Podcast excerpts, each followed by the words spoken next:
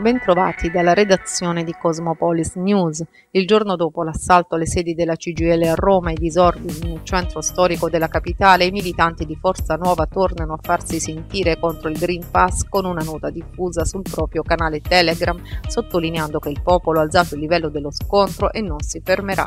In carcere, insieme ad altri dieci fermati, sono finiti anche i due leader del movimento di estrema destra, Roberto Fiore e Giuliano Castellino, ripresi in diversi video diffusi in rete rete proprio davanti la sede della CGL di Corso Italia.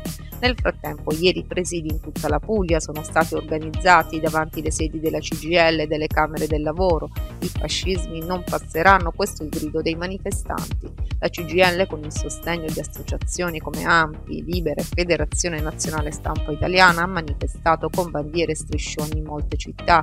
A Bari al presidio hanno partecipato parlamentari del PD, rappresentanti della regione e del comune di Bari e attivisti oltre al segretario nazionale della Federazione della Stampa Raffaele Lorusso. A Lecce ha portato la sua solidarietà il presidente della regione Michele Emiliano. L'ignobile attacco fascista e squadrista alle sedi della CGL nazionale, ha dichiarato Pino Gesmundo, segretario generale CGL Puglia, ha determinato una straordinaria risposta di mobilitazione civile e democratica. Casa Pound e Forza Nuova devono essere sciolte, non è più possibile ragionarci. Ha scelto queste parole ieri Michele Emiliano nella sua visita alla sede CGL di Lecce per manifestare la sua solidarietà dopo i fatti incresciosi di Roma. Il presidente pugliese ha ricevuto anche una contestazione stavolta a Nardò, dove si era recato per lo stesso motivo. I cittadini del comune leccese gli hanno infatti rinfacciato di aver appoggiato la candidatura a sindaco di Mellone, sostenuto anche da esponenti di Casa Pound. Non confondiamo quanto successo a Roma, la replica di Emiliano, con questa storiella locale. Coronavirus Italia sono 2.278 i nuovi casi di positività al Covid-19 registrati nel nostro paese secondo l'ultimo bollettino diramato dal Ministero della Salute. 27 sono i decessi, mentre i tamponi processati sono 270.044. Il tasso di positività permane allo 0,8%, in diminuzione gli ingressi in terapia intensiva meno 3 rispetto alla giornata precedente e i ricoveri in area non critica meno 41. Attualmente in Italia ci sono 364 pazienti ricoverati in terapia intensiva e 2.651 in area non critica. In Puglia si attestano invece 62 nuovi casi di positività e un decesso. Sono stati eseguiti 12.099 test nelle ultime 24 ore, un numero in calo rispetto alla giornata precedente. Nel Tarantino registrati 6 casi. Sul territorio pugliese i positivi sono attualmente 2.382, di cui 135 5 ricoverati in area non critica e 19 in terapia intensiva. Manifestazione quest'oggi a Taranto davanti alla prefettura dei Cobas Ionici a sostegno dello sciopero generale indetto dal sindacalismo di base, dai movimenti sociali e dalle associazioni. Presenti Salvatore Stasi, coordinatore Cobas Taranto, Margherita Calderazzi, coordinatrice SLAI Cobas e Giuseppe Farina dell'RSU SLAI Cobas in Cemitali. Una mobilitazione contro i licenziamenti, la macelleria sociale, le disuguaglianze e lo sfruttamento ambientale. Lo sblocco dei licenziamenti scrivono in una nota congiunta legato a doppio filo ai piani di accrescimento dei profitti. Taranto in territorio simbolo aggiungono le problematiche ambientali e sanitarie si legano qui all'emarginazione sociale, alla disoccupazione dilagante alla solitudine psicologica. L'ILVA rappresenta solo l'apice di un insieme di contraddizioni.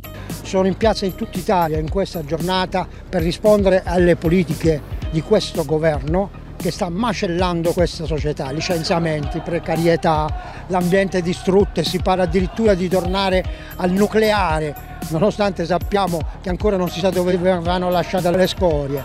Ci sono gli studenti, perché questi ragazzi non hanno futuro, non hanno alcun futuro, devono scappare dai nostri territori. Parleremo di sanità, di sanità che deve essere pubblica ed efficiente perché durante la pandemia, altro che stupidaggini, abbiamo visto morire gente, ma non solo di Covid, l'abbiamo visto morire perché non li hanno potuti curare, perché gli ospedali erano strapieni, perché non c'è una medicina di base.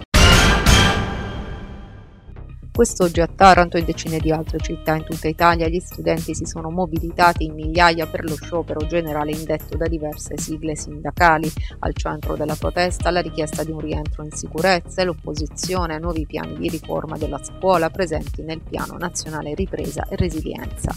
Gli studenti attaccano il governo Draghi per il sovraffollamento nelle classi e nei pullman, il costo dei libri e trasporti, la crescente aziendalizzazione della scuola pubblica e lo sfruttamento in alternanza alternanza scuola-lavoro. Poco nulla è stato fatto per garantire un rientro a scuola in sicurezza, dichiara Dennis Boccuni, responsabile locale del Fronte della Gioventù Comunista tra le organizzazioni promotrici della protesta. L'anno scorso sono stati circa 216.000 gli studenti contagiati e più di 1,4 milioni quelli messi in quarantena. È stata celebrata ieri a Sava la 71esima giornata ANMIL per le vittime degli incidenti in ambito lavorativo. In occasione della cerimonia, il presidente territoriale dell'ANMIL, Giovanni De Stratis, ha rivelato i drammatici dati emersi sul territorio tarantino. Negli ultimi otto mesi il numero degli incidenti in ambito lavorativo risulta più del doppio della media regionale e il doppio di quella italiana. In aumento del 50% anche le morti bianche, un numero allineato al dato pugliese ma notevolmente superiore a quello nazionale. Aumentano del 47% anche le malattie professionali registrate nel Tarantino. Soprattutto per quelle causate dall'inquinamento, ha dichiarato De Stratis, dobbiamo prepararci a fronteggiare incrementi sempre più importanti in un prossimo futuro. Non va oltre lo 0-0 il Taranto nella sfida interna contro la Vibonese, gara giocata su ritmi bassi che ha messo, qualora ce ne fosse ulteriore riprova, in evidenza la scarsa capacità dei rossoblù di creare occasioni da gol.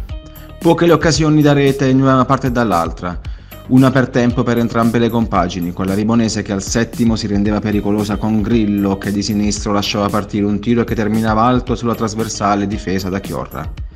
La risposta del Taranto giungeva al dodicesimo con Giovinco che provava il destro tagliato sul primo palo trovando la pronta posizione di Mengoni. Nella ripresa al nono occasionissima per la Ribonese con Cattaneo che liberatosi sugli sviluppi di un calcio d'angolo colpiva di testa da, da due passi, con la sfera che terminava comoda tra le braccia di Chiorra.